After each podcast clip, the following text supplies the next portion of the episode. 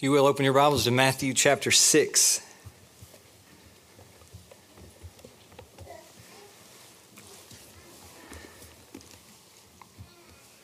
Some of you may know the name Brother Ben M. Bogard.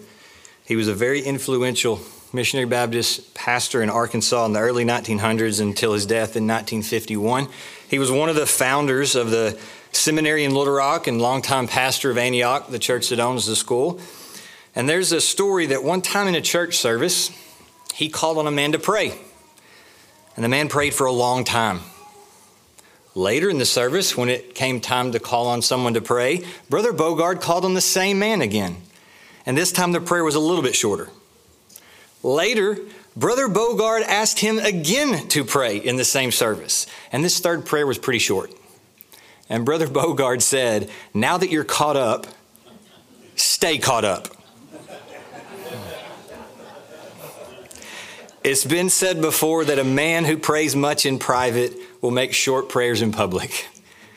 I don't know if it's true or not, but it's possible that man was using that public prayer time to, quote, catch up on the private prayers that he's missed out on. But public prayer is not the time for that. That's not what they're all about. Now, last week we looked at private prayer, both from Jesus and Paul, and we learned that our private prayers should never be offered for show never to be seen like the hypocrites and the Pharisees. Instead, we should be alone with God. And then we can pray very detailed, private, specific requests, just pouring our hearts out and let Him reward us. Definitely with His peace and maybe with much more. But when Jesus warned us in Matthew 6 not to take our prayers to the street corner to be seen, did He mean that all public prayers are evil? I think we know better than that, right? Public prayers are not always wrong. Jesus prayed publicly quite often in the Gospels, so that sort of settles that. But there's a difference between your intimate prayers with God and the public corporate prayers that we pray with one another. And thankfully, Jesus taught about those as well. We'll see that today as we continue this section on prayer from the Sermon on the Mount. And I wrote in our, our bulletin the focus is public prayer should be short, still humble, and universal. And we'll talk about that. Let's read verse uh, 5 through 8. I know we looked at 5 and 6 last week. We won't spend much time there, but kind of jump back into the context. Let's look at 5 through 8 in Matthew 6. And when you pray, you must not be like the hypocrites, for they love to stand and pray in the synagogues and at the street corners that they may be seen by others. Truly I say to you, they have received their reward. But when you pray, go into your room and shut the door and pray to your Father who is in secret and your Father who sees in secret will reward you. And when you pray, do not heap up empty phrases as the Gentiles do, for they think that they will be heard for their many words. Do not be like them, for your Father knows what you need before you ask Him. We'll stop there and read the rest in, in just a little bit. We know from last week that Jesus was teaching about private prayer in verse 5 and 6 it's pretty obvious just simply based on the illustration of him telling us to go into our closet or go into our room when we pray. That's obviously a private, intimate prayer. But also in verse 6, if you look at all these words that are either you or your, all of those pronouns are singular. You could sort of think of it as, you know, you individually uh, go to your own room, pray to your heavenly Father, and He will reward you personally. It's, it's very singular, it's private prayer. But there's a neat transition in verse 7 um, to public prayer because the pronouns shift from singular to the plural, and then they continue that way throughout the rest of the section. Some modern English translations, it's tough to see that. I read from the ESV, and you couldn't tell a difference. It's still just the word you because in English the word you is pretty catch all. King James makes it easy to see it's plural. It uses the word ye, which is that old English word for what we say, y'all. We're from the South. So in, in, verse, in verse 7, when you see the word you, you can think y'all. It's plural. And it's going to continue that way. And that's important to see because Jesus was not condemning all public prayer. We, we've prayed multiple times in this service already we weren't wrong to do that. But just like there is a way to pray privately that pleases God, there's a way to pray publicly that pleases God. And so let's start to see what that is.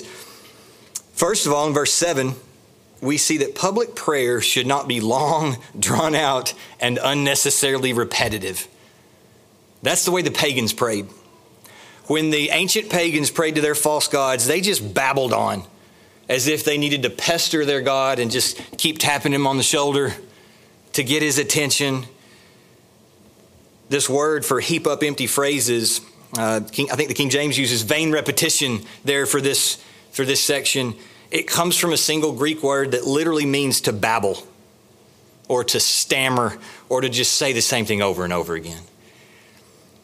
Have you ever heard some people argue, arguing, or maybe you've been in an argument where one side does nothing except repeat the same thing over and over? Maybe they get louder, but they just keep saying the same thing over and over again as if something magically is going to change.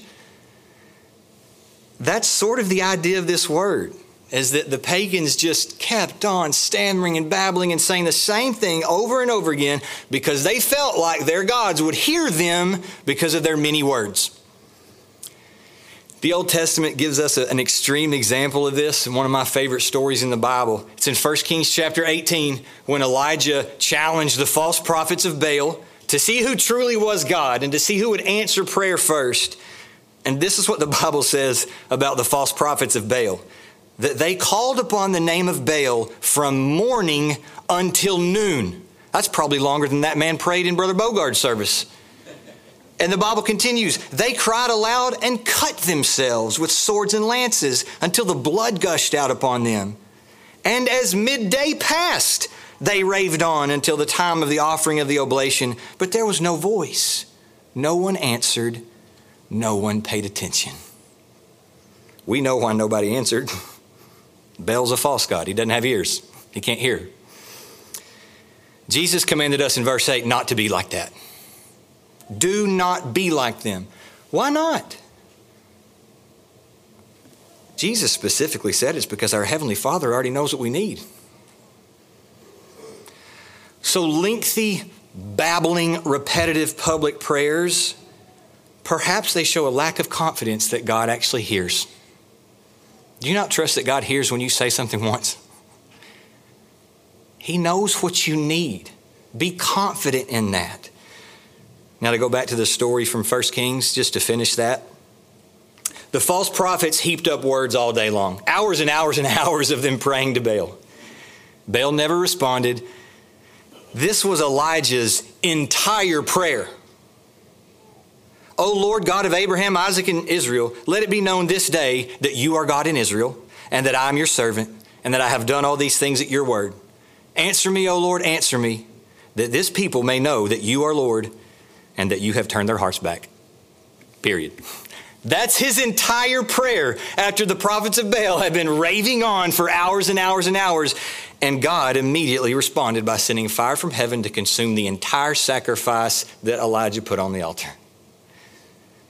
Elijah's prayer was pretty short, pretty to the point, because public prayers are not meant to last all day.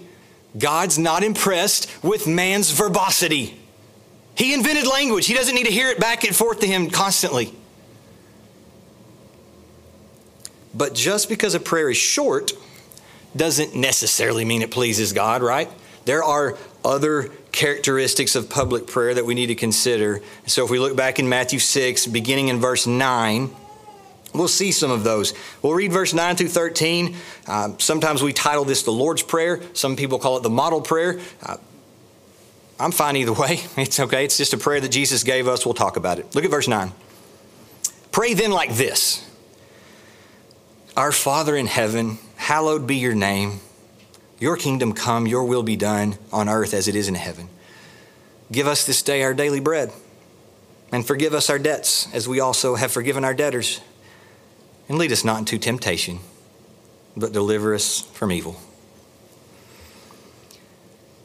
The first part of verse 9, when Jesus said, Pray then like this, you could this could literally be translated, Therefore, you all pray in this manner, or like this. And what that tells us is that Jesus is giving us an example of acceptable, good public prayer. It doesn't mean that every public prayer must repeat these words verbatim. This wasn't a, uh, a structure to just repeat constantly. If we did that, what would this turn into? Possibly one of those vain repetitions like the pagans he just condemned. But it's really ironic and sad that pretty, clear, uh, pretty early on in Christianity, there were some groups who taught you need to recite this prayer three times a day. I read one commentator that said, in light of verse 7 and 8, it is highly ironic that this prayer has come to be repeated mechanically in many Christian traditions. People still do that today. Jesus did not give this as an equation to be repeated, but as an example. Pray in this manner, pray like this. The same author said, We may choose to pray these exact words thoughtfully and reflectively. It's not wrong to do that. He also says, or you can put in your own words similar concerns as long as the key components and attitudes are present. That was what Jesus was teaching us. So I want to show you a few of the components before we kind of go through, you know, the verses. One of the components of this prayer is that it's universal in nature. And we see that with the pronouns still being plural. I mentioned how we kind of shifted from you to you all and if you look in this prayer, you see words like our, us, we. So if you're leading a group in prayer, it's right to speak for the whole group and use these pronouns that include everybody. I've heard some people say, "Well, I don't I don't know their heart. I can't pray for them." Their heart's between them and God, but if you're leading a group, it's very good to include everyone. Jesus did it. He taught us that. There's another aspect of this uh, universal component is that since you're praying on behalf of other people, notice how generic and basic the prayer is. I mean, really think about it. There are no intricate, specific details given here, no specific requests. God is praised, He's asked to provide, asked to forgive, asked to deliver from evil. That's it. That's pretty basic. So, a, a benefit to this universal and basic nature of a prayer in public is that everyone listening can agree. Everyone who's sort of under the umbrella of this prayer, if I can use that terminology, can say, Amen. I need that too. I, I, want that. I need God's provisions. I need forgiveness. Yes. The specifics about your individual life and those details, how you feel personally, things like that, those should be reserved for your private prayers. We saw that last week. Paul taught the, uh, the Philippians to let your requests be made known unto God. Don't neglect to do that. It's wonderful to pour your heart out to God with details and specifics in your private prayer, but since our lives are all different, that's not ideal for public prayer. Here's an easy example. If you're looking for a new job, that's something you should pray about. But that doesn't mean everyone else here is looking for a new job. They may be happy with their job, or they may be retired, or they may be 10 years old. So they don't need a new job. So that's not something to add to a group prayer, but you could just say, Lord, provide for us, which is what Jesus said give us our daily bread. We'll talk more about that. So, those are a few components that set private prayer and, and public prayer apart but one thing that should always be involved anytime we pray is humility. In verse 9, Jesus began the prayer that way in a humble manner. He said, Our Father in heaven, hallowed be your name. We need to first recognize that we're always praying to our Heavenly Father. That's true privately or publicly, but the idea of God being our Father, never forget that if you've trusted Jesus Christ as your Savior, you have a relationship with God. You're His son or His daughter, He is your Father. That's part of the reason we don't have to pester Him by piling up empty phrases to get His attention. He is our loving Father. But He's not an earthly Father. Jesus specifically said, Our Father in heaven. As we pray, we need to remember to be reverent towards God. There are no prayers in the Bible that begin with, hey, big guy, or to the man upstairs. Prayers in the Bible are reverent. Lord, Heavenly Father. Those, those are the respectful, right ways to begin a prayer. Things like that. Not, hey, hey, big guy. A humble and reverent attitude recognizes that God is in heaven and we're not. And it also recognizes his holiness. When Jesus said, Hallowed be your name, it means that he's holy. God is, is consecrated and set apart from this universe. I'm going to make a statement and just stay with me before you throw something at me. God's not a part of this world. By that, I don't mean he's uninvolved or that he doesn't care or anything like that. By that, I mean he's the creator of the world, not a mere part of it. As the creator, he is not bound by time and space like we are. He's not just a cog here. He's set apart. He is holy and sanctified and hallowed. And not everyone in our world realizes that. But we should we should realize God's hallowed and holy nature and we should be humble before Him. One day, everyone will realize that. One day, when Jesus comes and sets up God's kingdom, everyone will bow and confess His Lordship. There will be no doubt who the hallowed one is, and that's the very next thing Jesus prayed. In verse 10, Your kingdom come, your will be done on earth as it is in heaven. Every believer in Christ should look forward to the day when Jesus returns and makes all things right. If our hearts don't long for that day, something's wrong with us. Why would you not want Jesus to come back? This world is terrible. We need Jesus to help. It won't get any better till he comes back. So when that's prayed publicly, we can all say amen to that. And Jesus also prayed for the Father's will to be done on earth as it is in heaven. The Father's will is a pretty deep concept. The word will refers to a wish or a desire. And so when we're talking about the Father's will, it means what God wants to happen. It's what God wishes or, or desires to happen. But in our fallen, sinful world, God's desires are not always fulfilled or followed. That doesn't mean that anything ever happens outside of God's control that doesn't mean that anything surprises him or that he cannot work good in spite of man's evil. He did that in Joseph's life, didn't he? He did that in Jesus' life.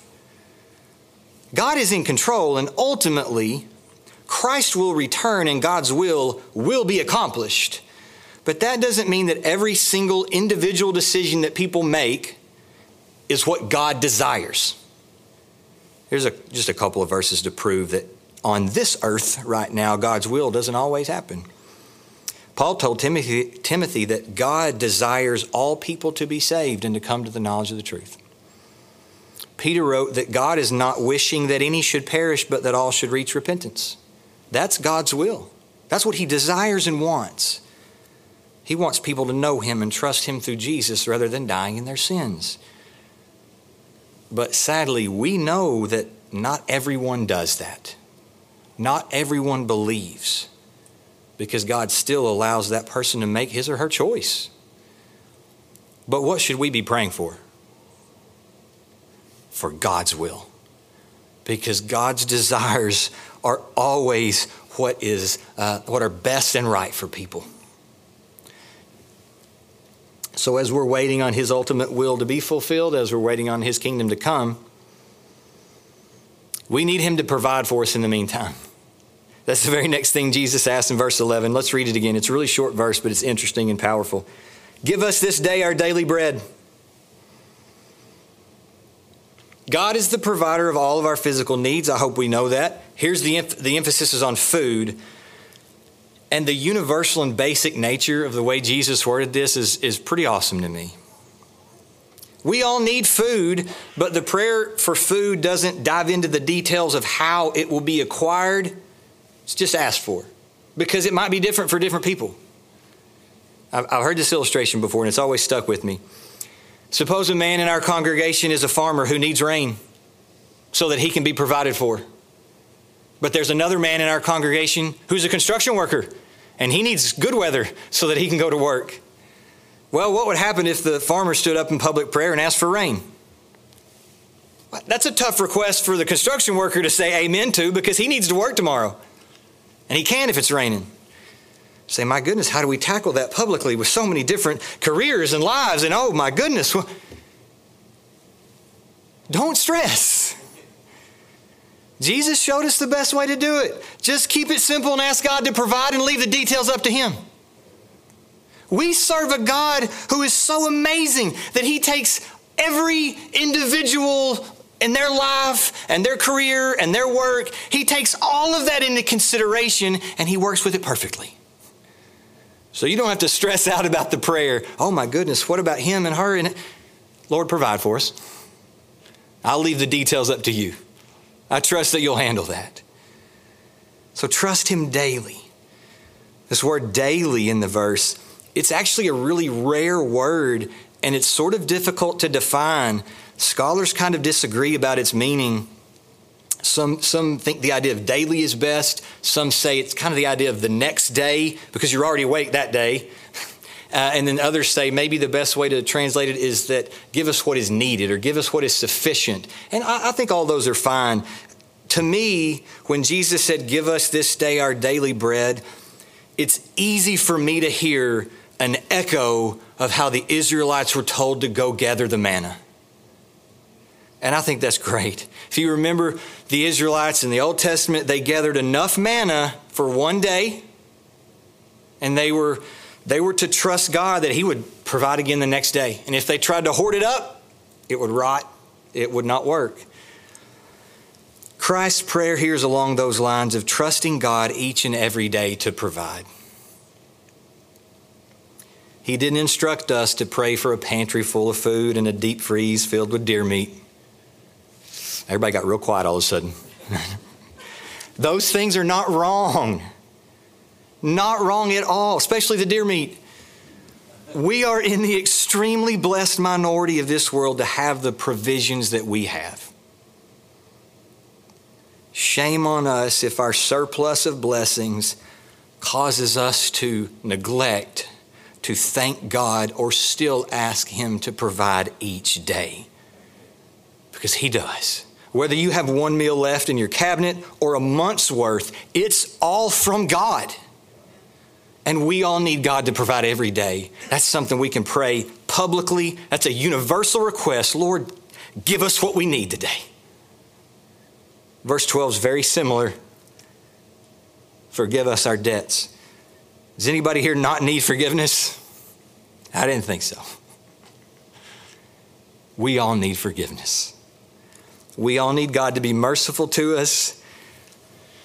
Now, in your private prayers, it's good to be specific and detailed and, and, and confess specific sins. God knows what you did. You're not surprising Him if you give details, He already knows it.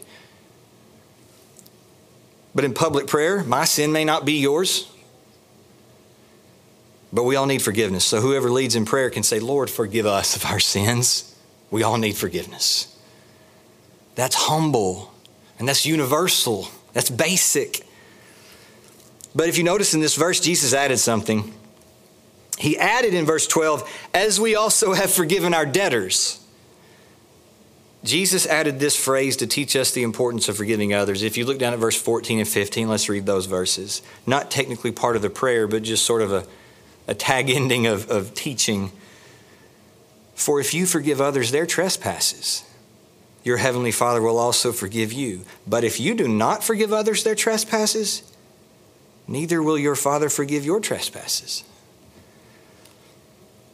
God may withhold forgiveness from you. That has nothing to do with salvation there. This is about fellowship.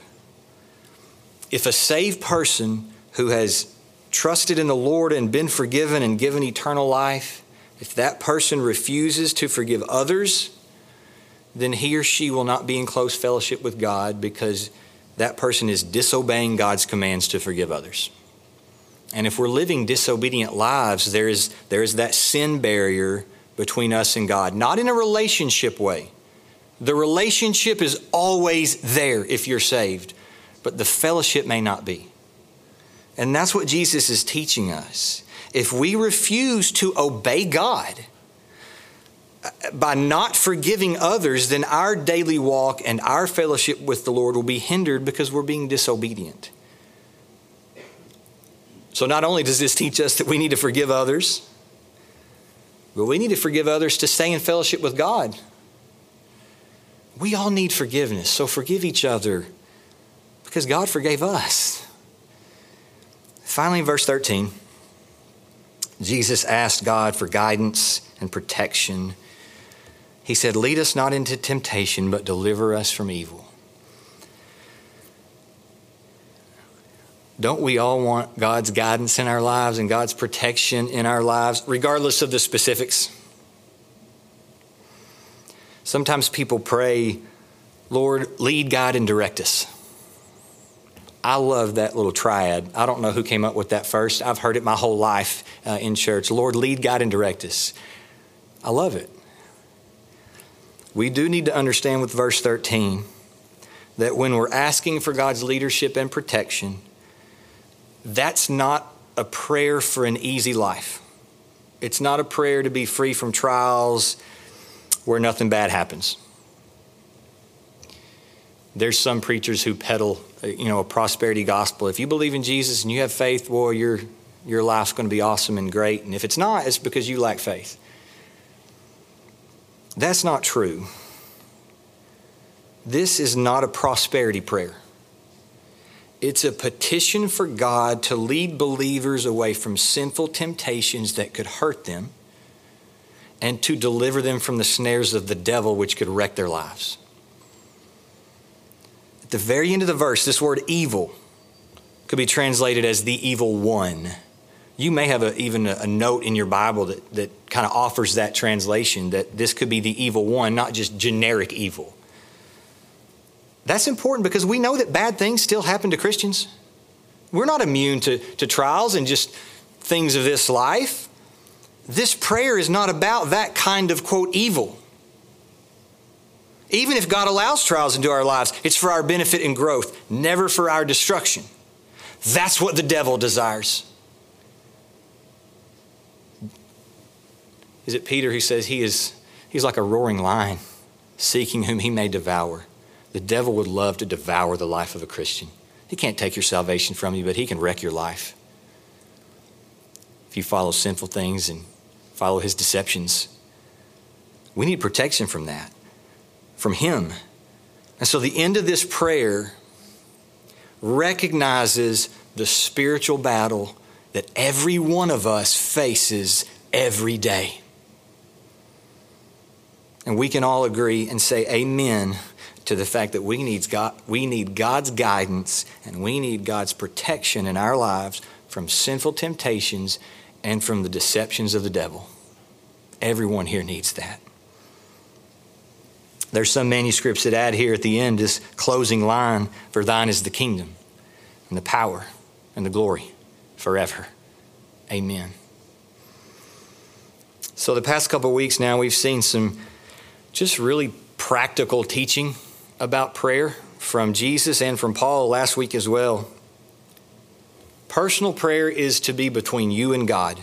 You be alone with Him. You be specific and detailed, and let Him reward you with His peace. Don't pray your private prayers in public to be seen by others. If that's what you want, that's what you get. You've got your reward. People saw you. Big deal. Don't make a show of your prayer life. But that doesn't mean all public prayers are wrong, of course. It's good for us to pray together. But those corporate prayers are different. They still need to be humble, but they need to be shorter in length. They need to be more universal and basic in nature since you're petitioning God on behalf of others. You know, include them in your prayer. Pray for things they can agree with. I didn't mention this earlier, but did you notice that all of these things Jesus prayed for are also things that God would agree to as well? In our private prayers, we may ask for specifics and God may say no or not right now. That's okay. He knows what's best. But all of these things that Jesus asked for are so basic and so universal that when would God ever say no to one of these things? Give us today what we need. No. Lord, please guide me. No. Lord, forgive me. No. That's not who God is. These things are praying for God's will in our lives.